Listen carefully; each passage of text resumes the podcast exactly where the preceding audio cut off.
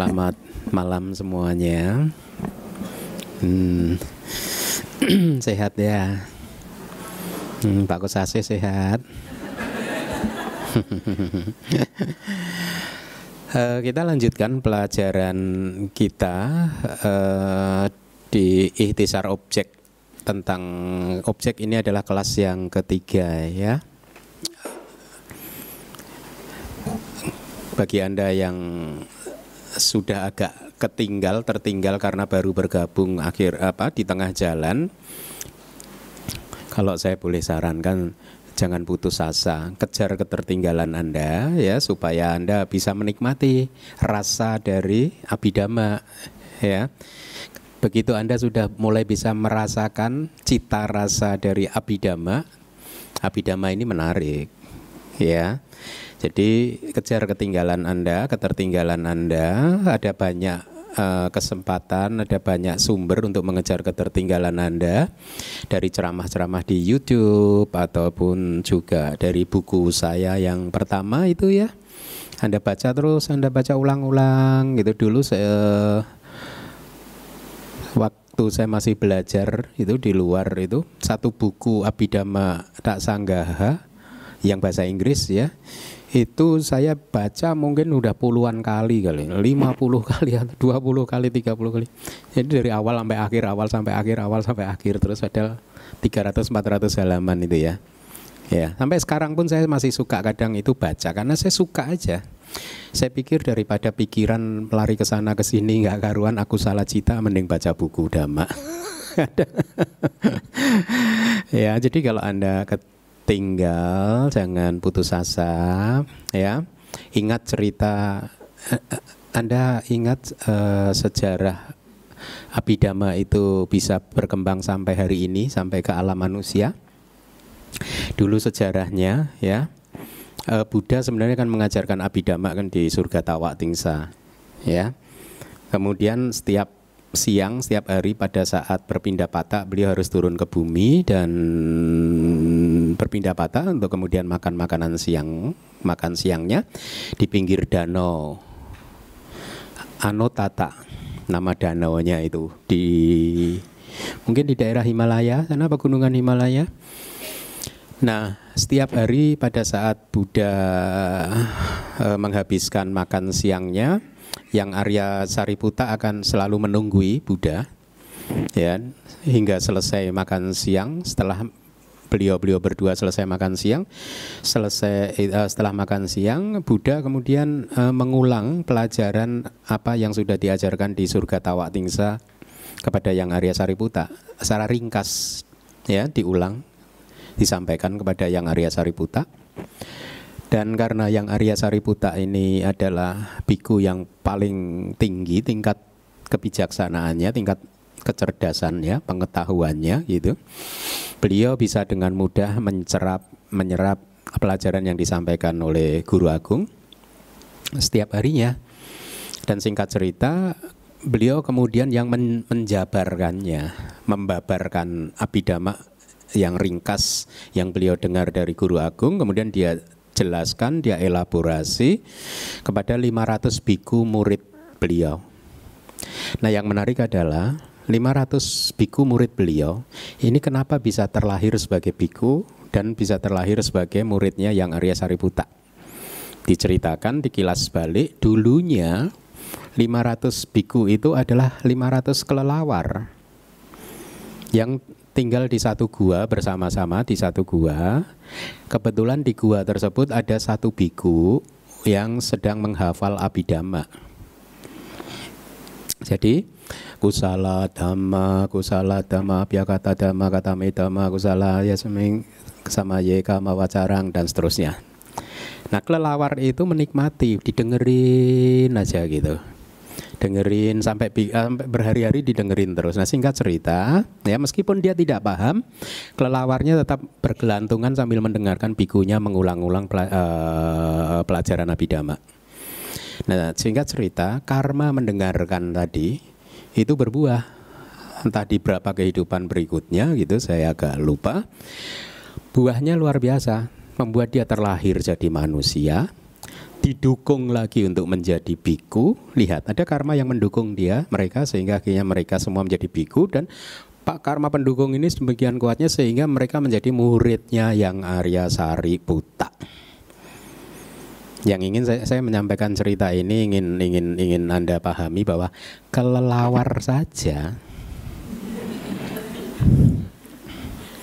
mendengarkan ya tidak paham efeknya begitu hebatnya loh.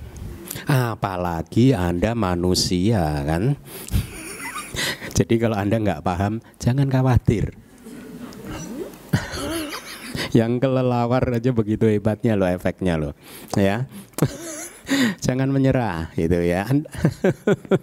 Pasti Anda nanti di kehidupan ke depan bisa jadi lebih baik dari apa yang disampaikan di cerita tadi. Ya siapa tahu Anda dari mendengarkan abidama ini membuat Anda terlahir nanti ketemu Buddha Metea. Satu, murid beliau dan mencapai arahat di sana. Ya, gara-gara mendengarkan abidama di sini. Wah, satu. Jangan mudah menyerah karena apa? Karena ini perjalanan panjang loh samsara itu perjalanan panjang. Anda harus benar-benar meratakan jalan ke depannya itu supaya perjalanan menjadi mudah. Ya, mau tidak mau, kalau Anda masih ingin menjadi murid Buddha atau untuk merealisasi nibbana, mau tidak mau cepat atau lambat di kehidupan kapan pun, Anda akhirnya harus belajar juga kok. Hmm? Anda harus belajar dhamma kok, ya. Mending belajar sekarang, disempurnakan paraminya ya sehingga di kehidupan depan lagi makin pinter lagi makin pinter lagi. Begitu. Ya uh, jadi tidak ada ruginya belajar abidama yang kelelawar aja nggak rugi kok. Ya nah uh, itu satu. Kedua juga yang saya ingin sampaikan adalah mungkin Anda mulai berpikir, apa sih manfaatnya belajar ini semua abidama ini? Kok kelihatannya cita-cita sika gitu, ngafalin begini, ngafalin begitu, lalu manfaatnya apa gitu? Tentu saja manfaatnya luar biasa. Ya, Anda masih ingat nggak? Uh, abidama ini sebenarnya tujuh ajaran Abhidhamma kalau boleh saya formulasikan ini adalah ajaran yang berangkat dari anatta menuju ke titik akhirnya juga anata. Artinya berangkat dari penguraian analisa sintesa tentang sesuatu yang bersifat anata kosong dari uh, nica suka dan ata ya. Akhirnya juga menujunya ke pemahaman yang lebih kuat lagi tentang anata. Ya. Ini ciri khas abidama ya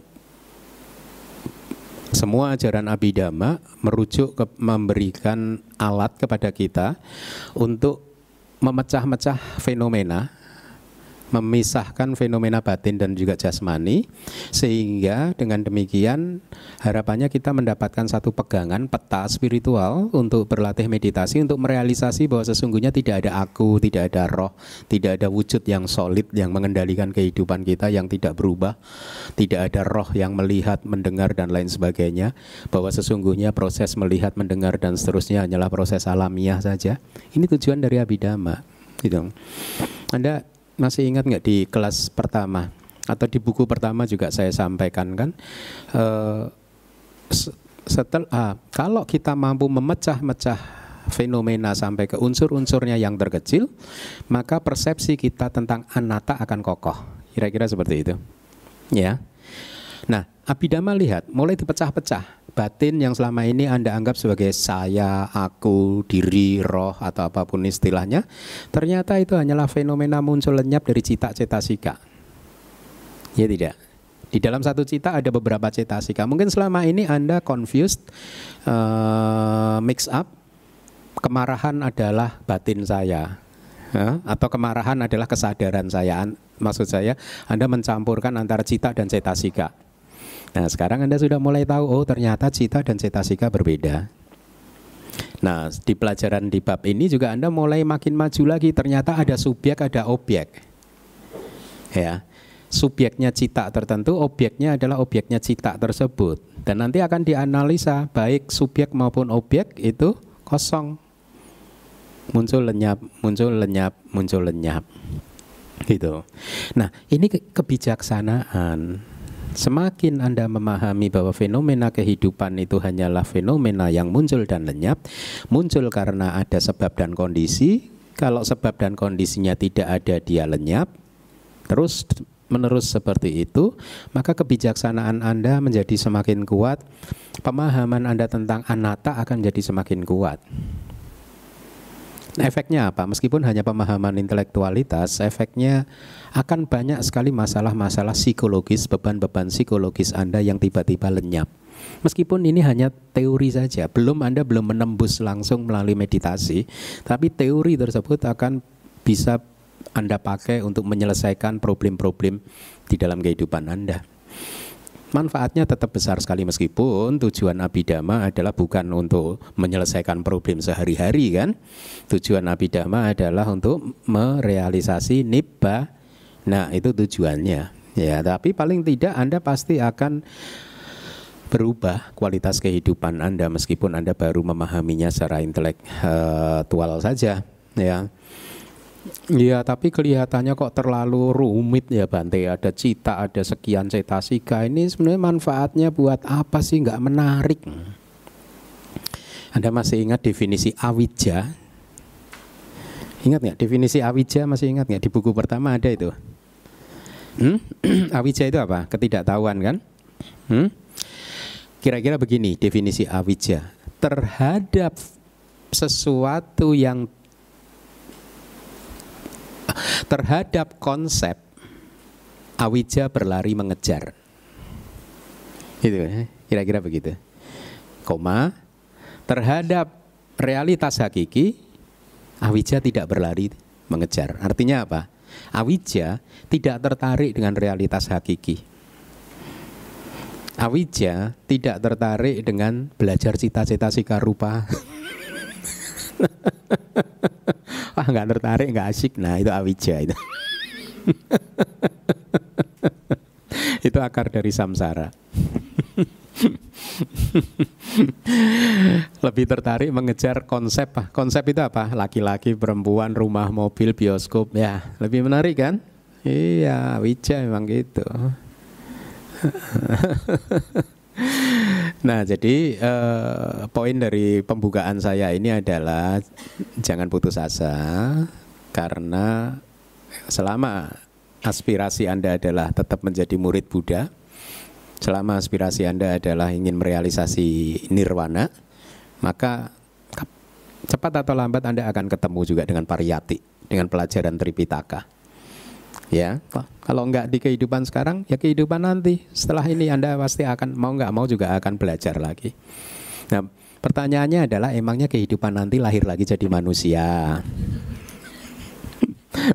Belum tentu siapa yang bisa memastikan ya. Jadi mumpung sekarang lahir jadi manusia, bisa bertemu dhamma, ada waktu untuk belajar, maka wirianya harus dikuatin. Usahanya, energinya harus ditingkatkan gitu. Ya. Baik, kita lanjutkan perjalanan pelajaran kita. Mari kita uh, baca yang berwarna kuning. Di antara semuanya, kesadaran mata dan lain-lain, masing-masing hanya mengambil satu objek, berturut-turut objek, bentuk, dan seterusnya. Berikutnya.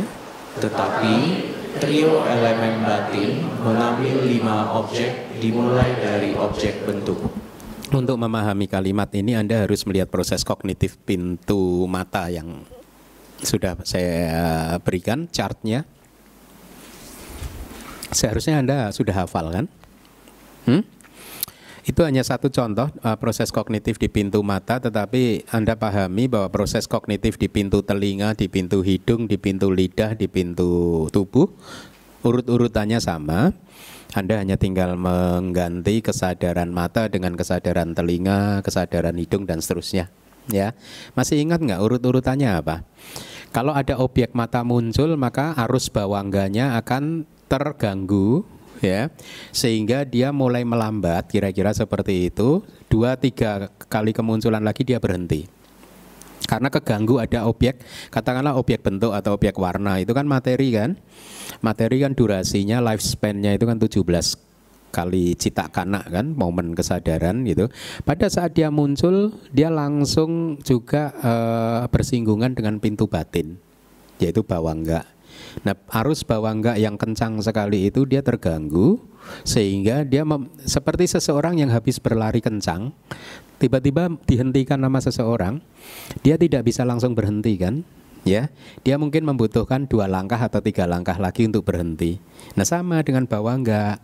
Pada saat ada objek bentuk atau objek warna muncul, dia belum dilihat oleh mata, tetapi dia sudah masuk ke pintu batin dulu berbenturan dengan pintu batin yaitu bawangga ya. Kemudian arus dari bawangga terganggu. Dua e, kalau pintu mata berarti tiga.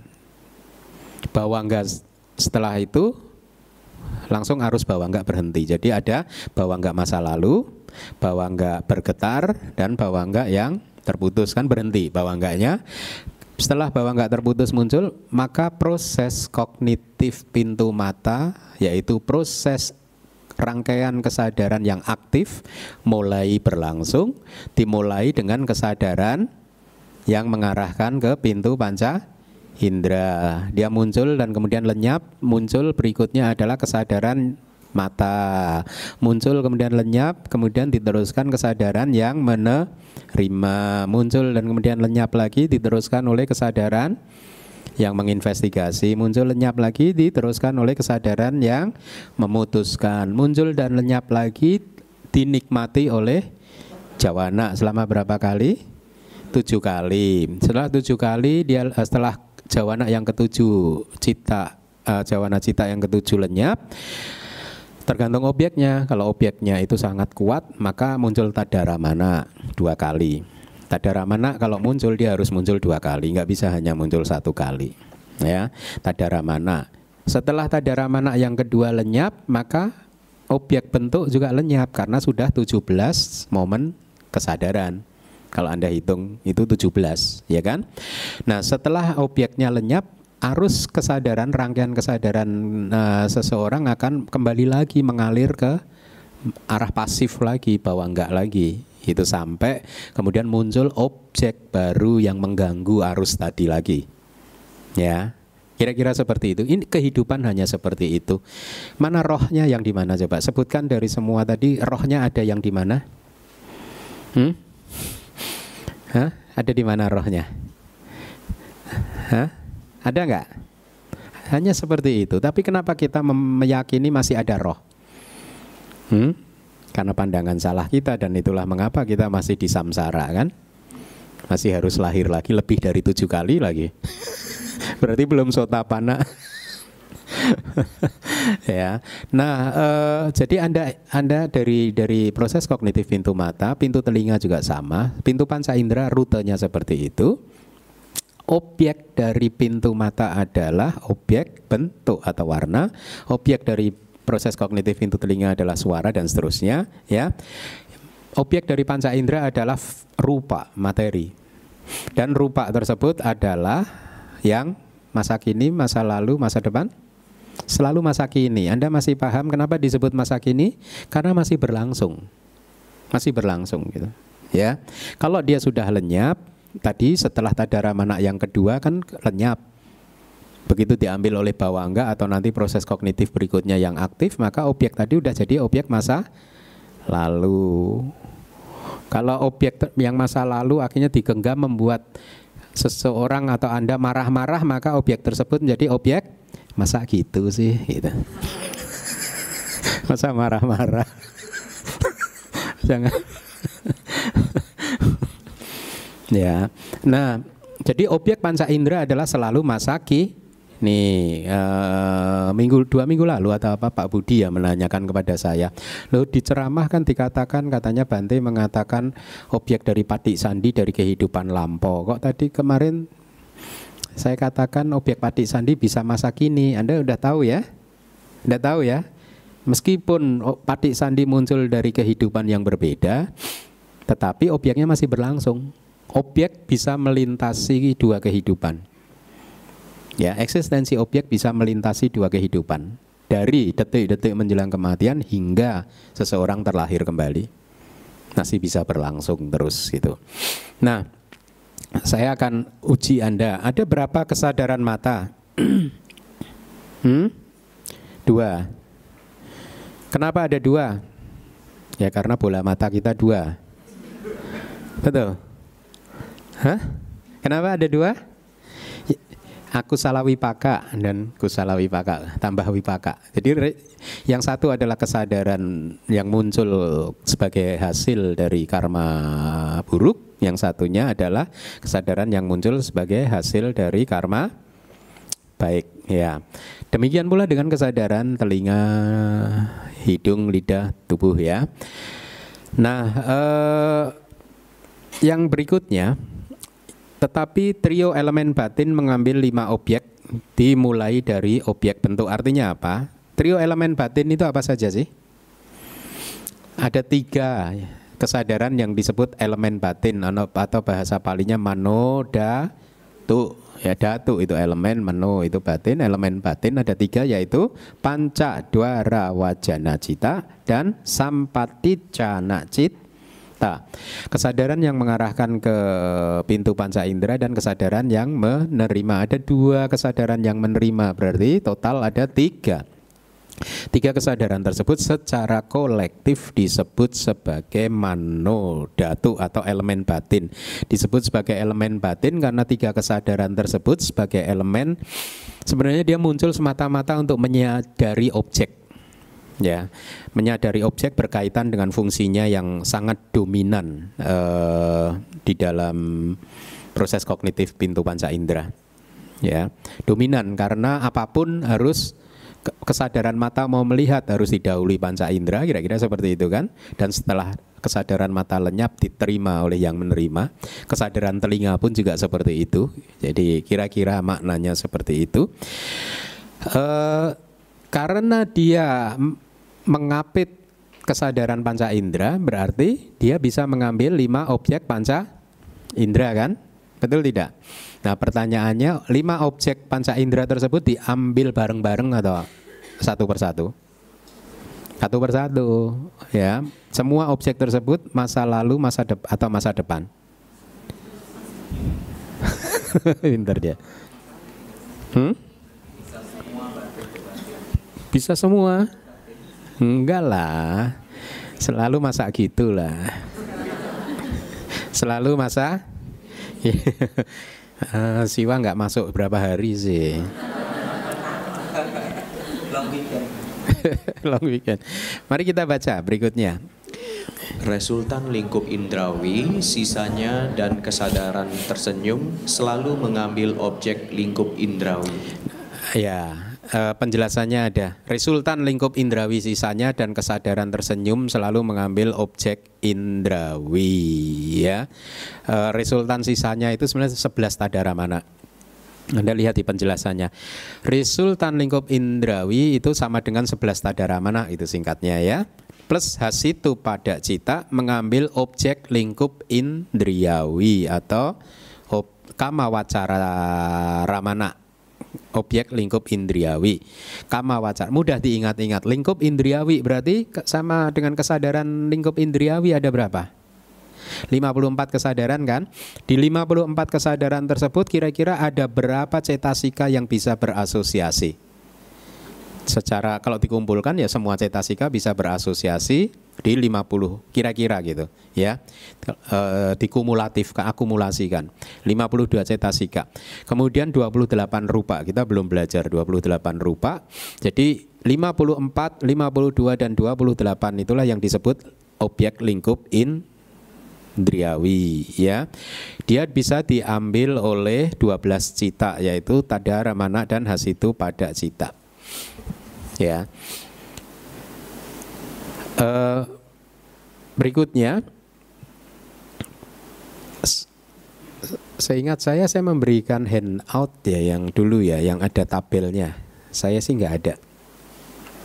Ada nggak yang saya bagikan yang kok di tabel gitu apa kayak tabel gitu? yang tentang ini 12 cita, 20 cita gitu. Ada kan? Yang mana ya? Ada yang bawa?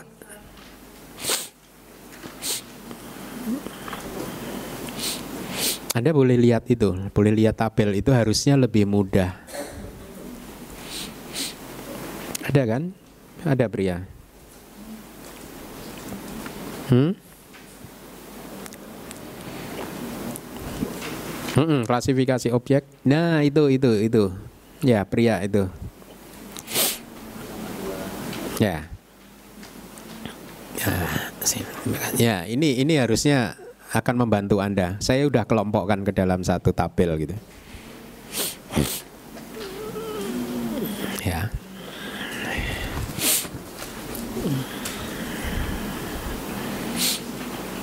Ada semua. Ya sudah saya kelompokkan Anda lihat uh, kita bicara tentang 11 tadara mana itu lihat di kolom setelah manodatu itu ya sudah saya kelompokkan kan? Lihat. Lihat atau tidak lihat? Tadara mana 11 hasitu pada satu ada 12 kan? Objek lingkup in Driawi 54 dan seterusnya itu ya. 28 uh, eh, rupa. Nah, di bawahnya 20 Cita kan? Ada angka 20 terdiri dari aku salah 12, maha kusala nyanawi payuta. Ya, artinya yang tidak terkait dengan pengetahuan. Maha kiriaknya nawi payuta tidak terkait dengan uh, apa? pengetahuan. Ini 20 ini kan sebenarnya dia fungsinya apa saja? Masih ingat nggak? Fungsinya 20 cita ini apa? Jawana bagus ya. Uh, jadi dia mengambil semua objek kecuali lokutara cita dan nibana gitu ya. Jadi Anda Anda ikuti itu tabel itu lihat objek tersebut Anda boleh katakan sebagai objek lokia atau objek duniawi untuk mempermudah Anda kan. Karena 81 cita eh sorry ya 81 cita jadi objek duniawi atau objek gitu ya. 81 cita, cetasika yang berasosiasi 52, rupanya 28, kemudian panyati juga bisa ya. Nah, apa sih manfaatnya belajar ini? Ya, Anda refleksikan lihat pada saat dosa mula cita Anda muncul, objeknya apa saja? Kita analisa. Sering-sering objeknya adalah panyati. Betul tidak? Hah? Panyati itu apa sih? Anda teringat suami Anda atau istri Anda kemudian marah. Nah suami atau istri Anda itu panyati kan, konsep kan? Hmm? Anda ingat bos Anda, Anda marah. Nah bos Anda juga konsep kan? Berarti ini objek yang terakhir tuh, panyati ada kan? Ya. Atau aku salah cita Anda mengambil objek aku salah cita yang sudah lewat. Misalkan kemarin Anda menyesali perbuatan Anda, kemudian saat ini Anda ingat-ingat lagi citanya pada saat itu e, dosa mula cita, nggak enak sama sekali. Nah Anda ambil lagi gitu, bisa kan? Ya, dan seterusnya.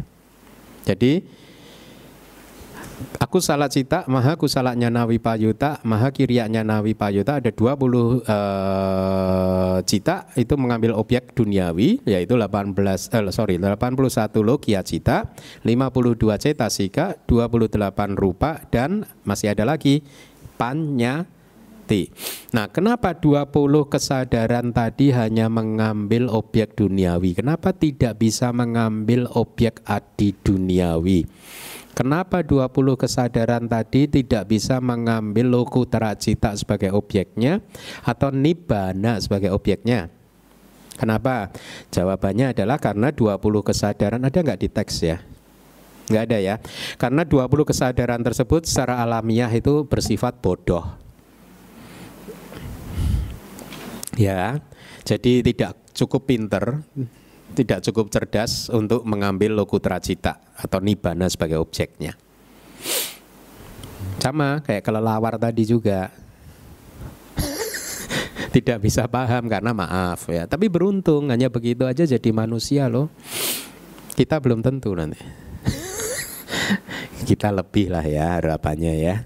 Nah, eh, jadi itu kenapa mereka tidak bisa mengambil lokutra cita sebagai objek dan nibana sebagai objek karena secara alamiah sifatnya bodoh ya.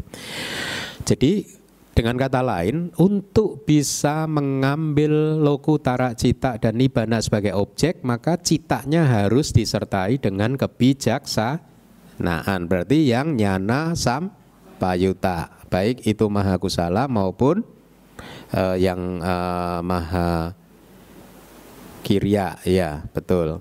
Nah, uh, kita lanjutkan lagi. Sekarang kita sampai ke kesadaran tersenyum yang memproduksi senyuman maksudnya. Kesadaran yang memproduksi senyuman muncul di arus rangkaian arus kesadaran makhluk apa? Buddha, Arahat, Paceka, Buddha di rangkaian batin non arahat kalau tersenyum tidak dengan cita ini. Tersenyum bisa dengan cita aku salah. Ya kalau anda sedang menertawakan kegagalan teman anda syukurin nah aku salah cita nah ini salah satu manfaat belajar abidama sehingga Anda mulai fokus untuk mengamati batin Anda sendiri. Kenapa? Karena Anda mulai kenal dengan batin Anda sendiri. Paham tidak? Salah satu manfaatnya. Kalau ada mereka yang tidak belajar abidama, sering kali lupa bahwa fokus utama adalah mengamati cita dan cetasika dari dirinya sendiri. Ya, karena dia lupa mengamati cita cetasikanya sendiri, akhirnya yang diamati cita dan cetasikanya orang ya sibuk untuk membenarkan orang lain, sibuk untuk menilai orang lain, sibuk untuk mencela orang lain dan lain sebagainya gitu. Kan ada aja kan di Indonesia orang belajar dhamma, setelah tahu dhamma, akhirnya dhamma itu seolah-olah dipakai alat pemukul untuk mukulin temennya. Kamu itu gitu nggak sesuai dhamma begini nggak sesuai dhamma itu saya kadang suka melihat itu ada aja artikel-artikel yang sifatnya menyerang kiri menyerang kanan gitu atas nama dhamma Nah ini kan seperti kata-kata Buddha di Suta itu seorang yang seperti itu belajar dhamma hanya untuk menyerang orang lain, hanya untuk mengkritik orang lain ya dengan nada-nada yang kurang bijaksana. Itu seperti seseorang yang mau menangkap ular tapi yang dipegang adalah ekor nya pasti ular tersebut berbalik. Orang itu akan kena gigit ular menderita sendiri.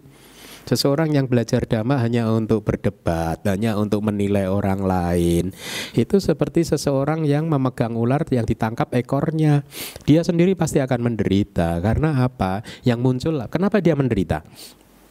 Karena pada saat menyerang orang lain yang muncul adalah aku salah cit cita. Nah sekarang Anda sudah kenal aku salah cita itu seperti itu. Maka langkah berikutnya adalah mengusahakannya untuk tidak muncul. Dan apabila muncul Anda cepat mengenalinya kan. Anda sudah kenal kan dengan aku kemarin kan belum kenal Anda. Waktu belum belajar abidaman belum kenal. Loba mula cita itu kayak apa, dosa mula cita itu kayak apa, wicikica cita itu kayak apa, udah cak cita kayak apa, nggak kenal kan? Sebelum belajar abidama mungkin Anda berpikir menyesal itu bagus kan? Hmm? Sekarang ternyata enggak kan? Sebelum belajar dhamma menangis itu bagus kan? Sekarang Anda tahu menangis itu dengan cita yang mana? Dosa mula cita. Nah, kan orang yang tidak paham abidama begitu. Kalau kalau ada family yang meninggal dunia lalu tunjukkan tangisannya gitu. Kalau tangisannya kurang deras, air matanya kurang sah. Jadi seolah-olah menangis dianggap sebagai hal yang wajar, kewajiban ya. Padahal sekarang kita tahu oh menangis dengan dosa mula cita. Berarti kita tidak berusaha untuk tidak menangis. Nah, itu salah satu manfaat belajar abidama, kita jadi lebih mengenal tentang isi hati kita, pikiran kita. Dengan demikian, kita akan menjadi lebih mudah untuk melepaskannya. Kalau yang tidak kenal, bagaimana melepaskannya? Bisa salah persepsi terus kan? Sesuatu yang harusnya tidak ditumbuh kembangkan, malah ditumbuh kembangkan. Karena dia bingung antara aku salah cita dan maha aku salah cita itu ya. Nah mari kita lanjutkan.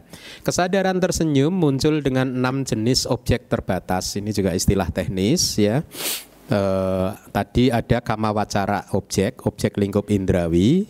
Terus yang kedua adalah objek duniawi. Sekarang objek terbatas, ya. Nah, objek terbatas itu apa? Objek terbatas itu eh, sama dengan objek kama wacara tapi minus panyati. Oh, sama ya. Yang kama wacara juga ya sama dengan objek kama wacara. Jadi kama wacara dan parita ramana itu itu merujuk kepada hal yang sama yaitu apa objeknya 54 kama wacara cita, 52 cetasika dan 28 rupa. Nah, arahat tersenyum kalau di kitab komentar dijelaskan dengan eh, contoh-contoh itu pada saat beliau bersuka cita melihat objek bentuk yang cocok untuk bermeditasi masuk ke hutan, hutannya tenang, cuacanya cocok, hening, tidak banyak gangguan ya. Beliau tersenyum simpul gitu. Ini tempat yang bagus untuk bermeditasi. Atau mendengar suara berisik di tempat yang di pasar itu memperdagangkan barang dagangan, beliau tersenyum simpul juga ketika merenungkan bahwa nafsu keinginan beliau telah dia tinggalkan gitu. Bukan karena menertawakan orang di pasar tadi, beliau tersenyum simpul karena tugas beliau sudah selesai untuk meninggalkan nafsu keinginan ya dan seterusnya. Jadi tersenyum bahagia karena mencium bau dupa pada saat melakukan persembahan di tempat pemujaan. Kemudian pada saat merasakan makanan yang enak beliau tersenyum bahagia karena telah berbagi makanan kepada sesama biku. Merasakan objek sentuhan beliau tersenyum bahagia karena telah memenuhi kewajiban membersihkan pelataran. Jadi ini maksudnya kita kalau di wihara itu kan mempunyai tugas harian ya minimal uh, dua kali di dalam satu hari pagi kita menyapu sore juga kita menyapu area kuti kita atau wihara kita gitu ya. Pada saat kita melihat uh, wihara kita kalau gitu, ini saya referring untuk wihara di hutan ya pada saat kita melihat wihara kita itu bersih, tidak ada daun-daun lagi di pelataran, kita tersenyum simpul pada saat masih memegang apa? sapu. Jadi pada saat memegang ini kita tersenyum bahagia karena tugas sudah kita laksanakan. Iya, ya. Anda kalau tinggal di wihara hutan ya. Saya dulu waktu di terasa sekali itu waktu di Jawa Timur itu. Itu kalau musim kemarau daun itu rontok itu setiap waktu loh. Kadang itu ya kita menyapu satu wilayah udah bersih, terus pindah ke wilayah lain yang tadi udah bersih kotor lagi. Kalau musim kemarau itu daun itu gugur, gugur, gugur, gugur terus gitu. Kena angin sedikit gugur gitu. Uh, jadi bisa berjam-jam begitu itu. Jadi kalau pada saat tugas kita udah selesai itu seneng juga gitu. Seneng tersenyum. Nah arahat kira-kira seperti itu. Saya tidak menceritakan saya arahat. Ya. Tersenyum bahagia pada saat merenungkan kehidupan masa lampaunya. Jadi pada saat dia berpikir kan ini kan di pintu mana ya? Pintu batin kan? Dia melihat uh, objek masa lampau kemudian tersenyum bisa. Ya, ini hanya contoh-contoh yang ada di kitab komentar untuk memberikan informasi kepada Anda tentang bagaimana hasitu pada cita atau kesadaran yang memproduksi senyuman itu muncul. Mari dibaca lagi yang kuning.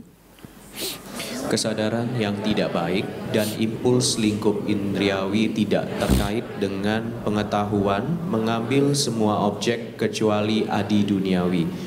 Ya, uh, kita lihat sekarang kita mulai lagi. Kesadaran yang tidak baik 12 dan impuls lingkup indriawi tidak terkait dengan pengetahuan mengambil semua objek itu yang di kolom ini yang 20 cita ini loh. Ya, yang di tabel yang angka 20 itu aku salah cita 12, maha kusalanya nawi payuta 4, maha kus kirya Nyanawi Payuta 4. 20 kesadaran tersebut mengambil objek duniawi. 12 aku salah cita dan 8 kamawacara jawana yang tidak terkait dengan pengetahuan karena cara alamiah bodoh. Oh nah ini. Jalak bahawa secara alamiah bodoh, dia tidak bisa muncul mengambil objek lokutara dhamma, artinya objek lokutara gitu. Aku salah cita bisa mengambil objek kama wacara aramana yaitu objek lingkup indrawi.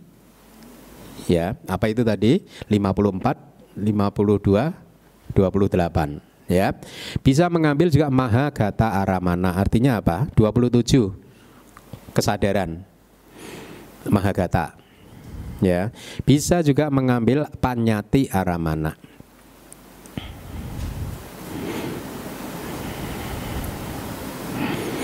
Nah, mungkin Anda Anda bertanya, kenapa aku salah cita bisa mengambil objek jana? Mahagata itu kan jana kan? Kesadaran jana. Kok bisa diambil sama aku salah cita? Bagaimana penjelasannya?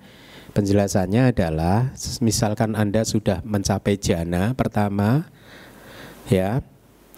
Kemudian pada satu hari Anda bermeditasi Anda tidak bisa mencapai jana pertama tadi Semakin Anda coba semakin gagal, gagal, gagal, gagal terus. Akhirnya tegang semua, akhirnya jengkel. Eh, setelah selesai meditasi Anda merenung, Anda mengingat-ingat pengalaman kemarin pada saat Anda masuk ke dalam jana tapi sama penyesalan. Menyesal atau tidak bisa menerima kenapa saya nggak bisa seperti itu ya gitu. Paham nggak? Ya, yang tidak bisa menerima kejadian itu siapa? Aku salah cita. Jadi kalau Anda tidak bisa menerima kejadian yang datang dalam kehidupan Anda, yang tidak bisa menerima yang mengambil objek siapa? Aku salah cita. Jadi Anda masih masih apa? Uh, ingin diterus-teruskan tidak bisa menerima kejadian dalam kehidupan Anda? huh? Jadi kejadian apa pun di dalam kehidupan kita kita terima dengan lapang dah tidak, karena kalau Anda tidak bisa menerima berarti ada aku salah cita loh di situ yang mengambil objeknya. Sama dengan ini, seseorang tadinya mencapai jana, kemudian gagal, sedih, menyesal, tidak habis pikir kenapa gagal-gagal terus. Nah pada saat itu aku salah citanya muncul mengambil kesadaran jana sebagai objeknya gitu. Kira-kira seperti itu. Ya.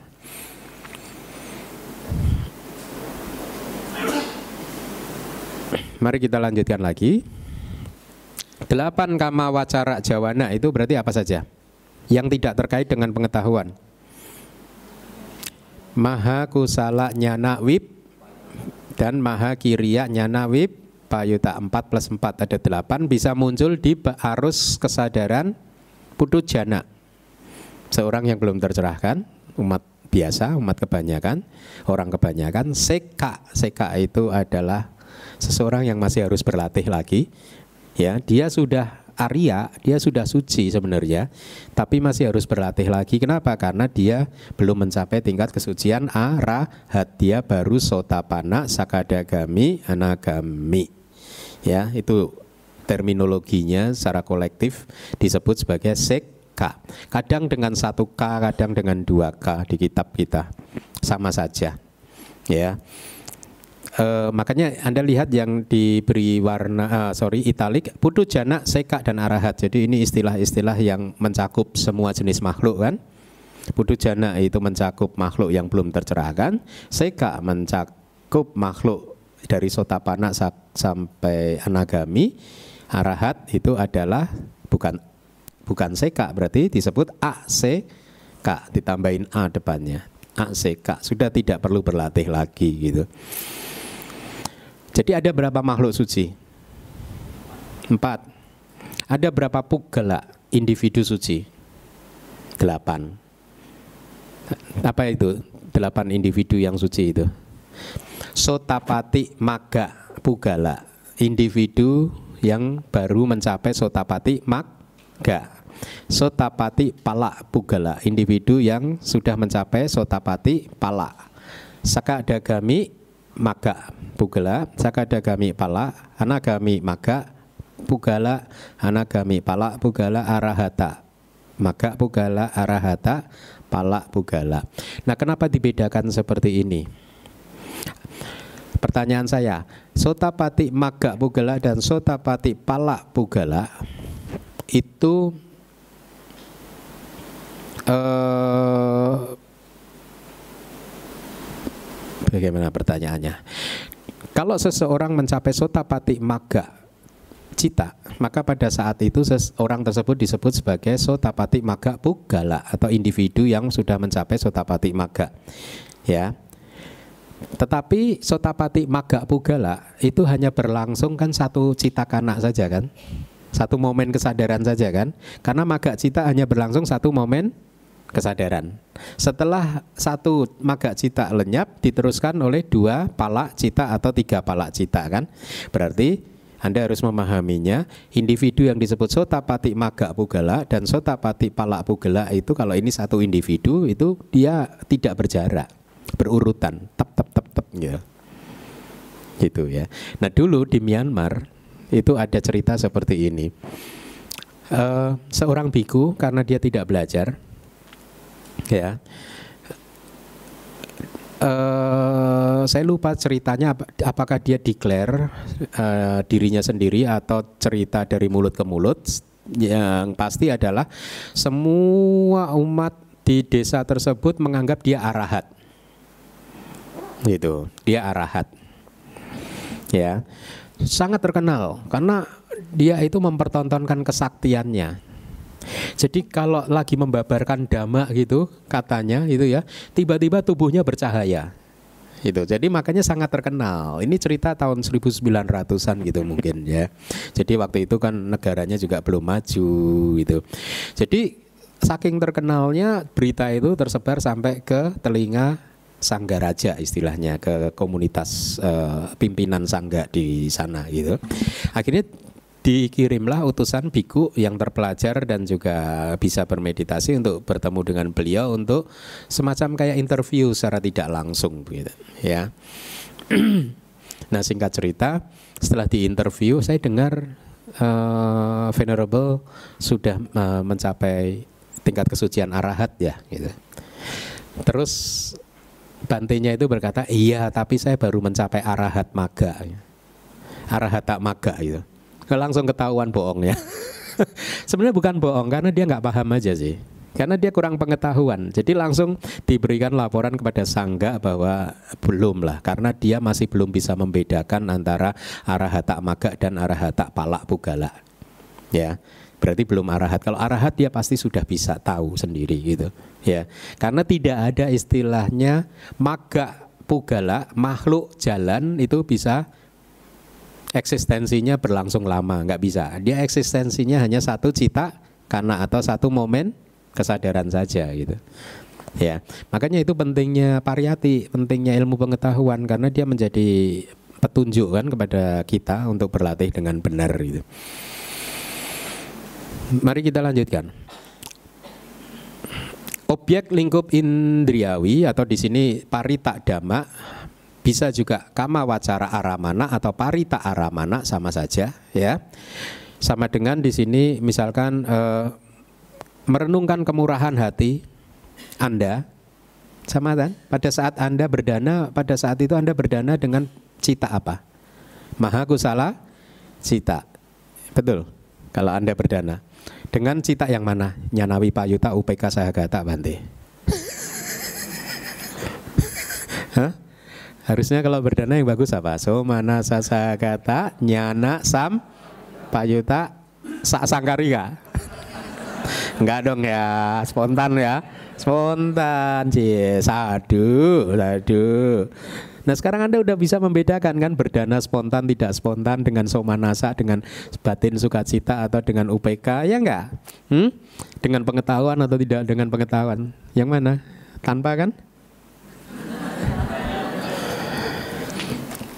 Jadi kalau seseorang berdana berarti pada saat itu maha kusala. Ya, maha kusalanya diingat-ingat lagi. Nah, pada saat itu ya bisa saja yang mengingat-ingat juga yang aku salah cita juga bisa.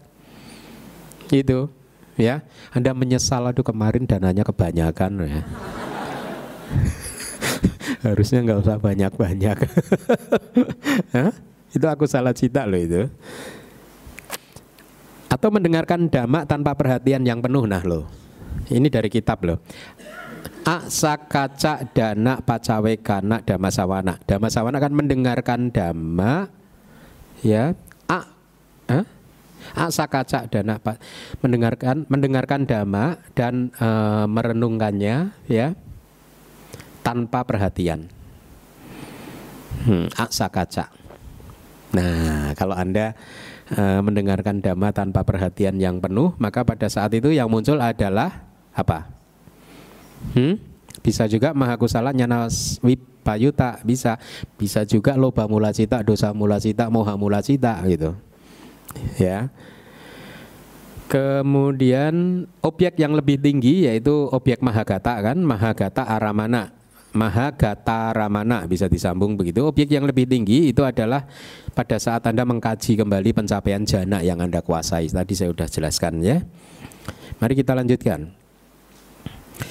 Delapan kama wacara jawana yang tidak terkait dengan pengetahuan bisa muncul di putu jana, seka, dan arahat. Objeknya juga bisa konsep, yaitu pada saat Anda bermeditasi dengan kasina katakanlah ya, mempersiapkan eh, meditasi Anda, bermeditasi terus sebelum eh, anda mencapai jana, maka pada saat itu kasina Anda itu adalah konsep, pada saat Anda mencapai jana, kasina, objek jananya juga konsep. Sama dengan anapanasati, Anda mengamati nafas masuk, nafas keluar. Kalau pati baga nimita atau objek jana atau anapana pati baga nimita ya objek jana untuk anapana nafas masuk dan nafas keluar muncul maka objek tersebut adalah konsep. Bukan para mata dhamma bukan realitas hakiki tapi konsep anda sudah tahu ya bedanya konsep dan realitas hakiki ya. Realitas hakiki adalah realitas yang mempunyai apa? Sebawa lekana, karakteristik alamiah. Uh, dia individualnya, muncul lenyapnya, mempunyai karakteristik masing-masing. Kalau konsep tidak mempunyai itu. Karena konsep itu sesungguhnya tidak ada. Konsep hanyalah hasil konstruksi dari pikiran kita, hasil bentukan ciptaan pikiran kita saja. Ya. Mari kita lanjutkan, silakan dibaca yang kuning. Kesadaran baik lingkup indriawi yang terkait dengan kebijaksanaan dan pengetahuan langsung yang baik yang disebut jana kelima mempunyai semua objek kecuali jalan dan buah arahata. Jadi ini semua objek kecuali jalan dan buah berarti berapa cita? 87 ya 87 cita 52 kemudian uh, rupa 28 rupa. Nibana masuk nggak? Masuk masuk dong. Kecuali arahat gitu kan uh, tadi pengecual pengecualiannya. Konsep masuk nggak? Mas, masuk ya. Semua objek kecuali jalan dan buah arah hatta ya. Nah, saya jelaskan pelan-pelan kalimat yang kuning. Kesadaran baik lingkup indriawi yang terkait dengan kebijaksanaan berarti ini nyana sam payuta dan pengetahuan langsung yang baik. Ini istilah teknis. Abinya kusala. Kusala abinya, Anda bisa balik juga. Abinya, abinya itu terdiri dari dua kata abi dan nya. Nya itu singkatan dari nyana. Abinyana, pengetahuan yang lebih tinggi kayak api dama dama yang lebih tinggi. Ini apinya nah disingkat apinya pengetahuan yang lebih tinggi atau sering juga diterjemahkan menjadi pengetahuan langsung. Ya dengan bahasa awamnya apinya adalah kesaktian supernatural. Uh, supranatural supernatural power kesaktian ya apa saja itu ada lima kesaktian duniawi ya yaitu misalkan uh, uh, dari satu tubuh berubah menjadi banyak tubuh, dari banyak tubuh berubah jadi satu lagi, bisa masuk ke dalam tanah, ya, bisa menembus tembok, bisa membaca pikiran orang lain dan seterusnya. Kira-kira begitu. Nanti kita belajar di bab-bab berikutnya ya. Nah, pengetahuan langsung yang baik atau abinya kusala tadi itu sesungguhnya adalah kesadarannya adalah kesadaran rupa wacara jana yang kelima.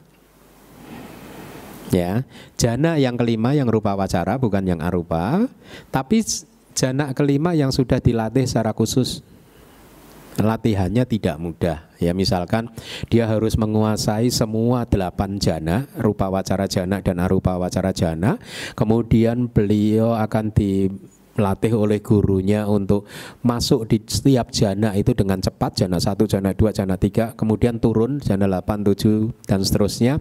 Kemudian lompat dari jana satu jana tiga jana lima misalkan seperti itu. Kemudian turun lagi dilompat-lompat begitu. Ya ada banyak cara. Jadi abinya atau kesaktian itu adalah kesadaran rupa wacara jana yang kelima yang telah dilatih secara khusus bukan jana kelima biasa, kesadaran jana kelima biasa, tetapi kesadaran jana kelima yang sudah dilatih dengan khusus. Penjelasannya, jalan dan buah arahat tak tidak bisa menjadi objek kesadaran baik karena alasannya ini Anda perhatikan semata-mata kesadaran tersebut hanya muncul di rangkaian kesadaran seka dan putut jana ya. Jadi eh, karena karena dia juga belum eh, mengalaminya gitu. Seka tidak bisa mempunyai pengetahuan tentang jalan dan buah dari makhluk yang lebih tinggi karena mereka belum pernah mencapainya. Jadi dikatakan kalau Anda sotapana, kalaupun Anda mampu membaca pikiran orang lain, menangkap cita orang lain sebagai objeknya, Anda hanya bisa menangkap cita di orang yang sederajat dengan Anda, pencapaian Anda yaitu sotapana juga atau yang lebih rendah. Kalau Anda saka adagami, Anda kalau mempunyai apinya para cita wijanana ya, mengetahui pikiran orang lain, cita pikiran atau cita orang lain Anda ambil sebagai objek, maka Anda hanya akan bisa mengambil cita orang tersebut yaitu yang sakadagami atau sotapana atau pudujana. Tidak bisa mengambil membaca pikiran makhluk yang lebih tinggi tingkat kesuciannya, ya. Demikian pula halnya dengan pudujana yang tidak bisa mempunyai pengetahuan tentang jalan dan buah sotapati dan seterusnya. Jadi ini hanya urean saja. Karena tadi dikatakan kan eh, maha kusalanya nasampayuta dan rupa kusala abinya itu bisa mengambil semua objek kecuali arahata maga dan pala. Tetapi sesungguhnya Anda harus bisa meng detilkannya, mengelaborasikannya. Ya, kalau sotapana ya dia hanya bisa mengambil sotapati eh, yang sakadagami magapala, anagami magapala nggak bisa diambil sama dia gitu ya. Kira-kira begitu ya penjelasannya. Kalau jana ya dia tidak bisa mengambil uh, lokutra cita. Kenapa? Karena dia belum mengalaminya. Dia di luar jangkauannya. Nyana yuta jawana diseka. Ya, artinya apa?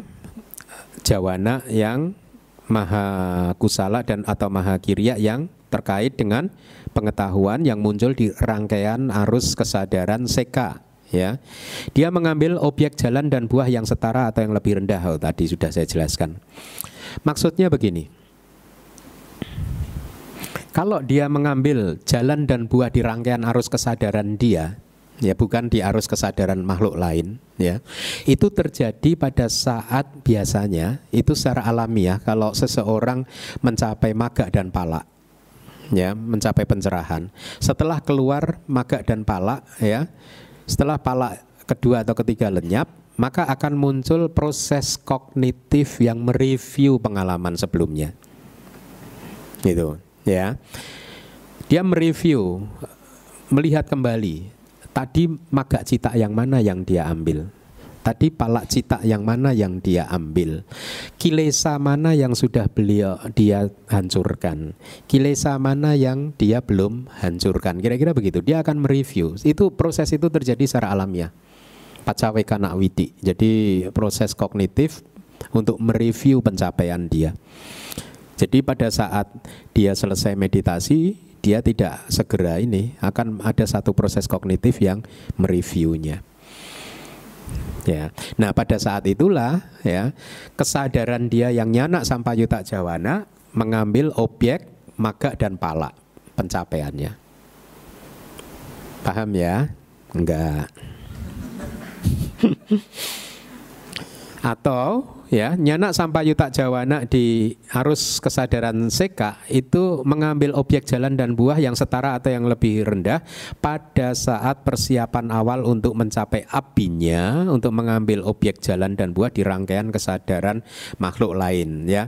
Pada saat dia sedang uh, persiapan untuk mencap, menggunakan kesaktiannya yang akan dia pakai untuk mengambil objek uh, jalan dan uh, buah di rangkaian kesadaran makhluk lain. Jadi ini maksudnya adalah uh, pada saat dia sedang menggunakan kesaktiannya ya maka pada saat dia mau mencapai karena pada saat dia, seseorang mencapai apinya kan dia mencapai kesadaran jana kelima kan. Pada saat berada di kesadaran jana kelima tidak bisa dipakai. Dia harus keluar dulu juga gitu kira-kira. Nah biasanya menjelang atau setelah itu itu kemampuan untuk menangkap pikiran orang lain bisa terjadi. Hmm? Hati-hati. Di dunia ini ada orang ma, apa makhluk yang bisa begitu loh. Ya, jadi hati-hati. Jangan berpikir Wah, saya melakukan kejahatan nggak ada yang melihat. No, ada yang bisa melihat juga loh. Kemudian yang uh, poin ketiga, nyana sampai yuta jawana diseka mengambil objek jalan dan buah yang setara atau yang lebih rendah pada saat dia menentukan jalan dan buah dengan menggunakan apinya. Jadi ini menilai jalan dan buah dia sendiri dengan menggunakan kesaktiannya gitu. Kira-kira seperti itu. Mari kita lanjutkan satu lagi, kesadaran fungsional silakan dibaca. Kesadaran fungsional lingkup indriawi terkait dengan pengetahuan pengetahuan langsung fungsional, dan yang memutuskan mengambil semua objek secara keseluruhan. Jadi di chart tabel ini ini yang di enam kesadaran. Anda lihat tuh, enam kesadaran kan? Maha kiriya nyana sampai yuta empat, rupa kiriya abinya satu, mano dwara wajana satu enam, mengambil semua objek. 89 cita, 52, 28, nibana, dan Panyati ya. Mari kita lihat penjelasannya. Maha kiriaknya nak sampayuta, rupa wacara kiria abinya dan mano dwara wajana cita mengambil semua objek yaitu 89 cita, 52 cetasika, 28 rupa, nibana dan panyati. Tidak ada yang tidak bisa diambil oleh maha kiriaknya nak sampayuta jawana termasuk arah hata, maga dan palak bisa diambil. Kenapa? Karena ini muncul di arus batin arahat. Dia sudah mencapainya kan? Ya. Muncul di arus batin Buddha juga kan? Paceka Buddha. Jadi dia bisa mengambil arah hata maga cita dan arah hata palak cita juga. Artinya semua objek bisa diambil, ya. Tidak ada yang tidak bisa diambil oleh Mahakiriya nyana sampai yuta jawana pada saat muncul. Nah ini secara spesifik disebutkan sebagai sabak nyuta nyana, pengetahuan yang mengetahui segalanya. Ini hanya muncul di arus kesadaran Buddha. Jadi ini merujuk kepada semua objek dari arahat-arahat yang lain juga. Tapi kalau Anda bukan Buddha, Anda kan tidak belum tentu Anda mampu mengambil objek kesadaran jalan arah hata makhluk lain belum tentu. Tapi kalau Buddha kan mempunyai sabak nyutaknya, nak pengetahuan yang mengetahui segalanya atau bahasa sederhananya Buddha ini maha mengetahui. Istilah palinya sabak nyutaknya, nak sabak sabak nyutanya, nak. Yang berikutnya, Mano Dwara Wajana juga mengambil semua objek karena kemunculannya itu selalu mendahului berbagai jenis kesadaran. Ingat nggak? Di pintu proses kognitif pintu panca indera, Mano Dwara Wajana muncul nggak? Muncul sebelum Jawana kan? Di proses kognitif pintu batin Mano Dwara Wajana muncul nggak? Muncul berarti Mano Dwara Wajana bisa mengambil semua objek gitu ya. Tapi mungkin Anda nanti berpikir Manu Dwara Wajana bisa mengambil semua objek berarti bisa mengambil Nibbana sebagai objek. Bisa, tapi yang masa lalu. Artinya pengalaman masa lalu kita tidak bisa membedakan Nibbana sebagai masa lalu benar ya. Tetapi pengalaman dia pada saat dia mencapai merealisasi Nibbana kemudian diambil lagi oleh Manodwara Wajana. Ya. Yang mengambil Nibbana yang existing artinya yang saat ini gitu ya adalah apa? Maka dan pala. Kesadaran jalan dan kesadaran buah. Jadi kesadaran yang mengarahkan ke pintu batin itu hanya mereview nibana yang sudah dia realisasi sebelumnya. Ya, begitu saya rasa kita cukupkan kelas kita. Kita akan lanjutkan minggu depan.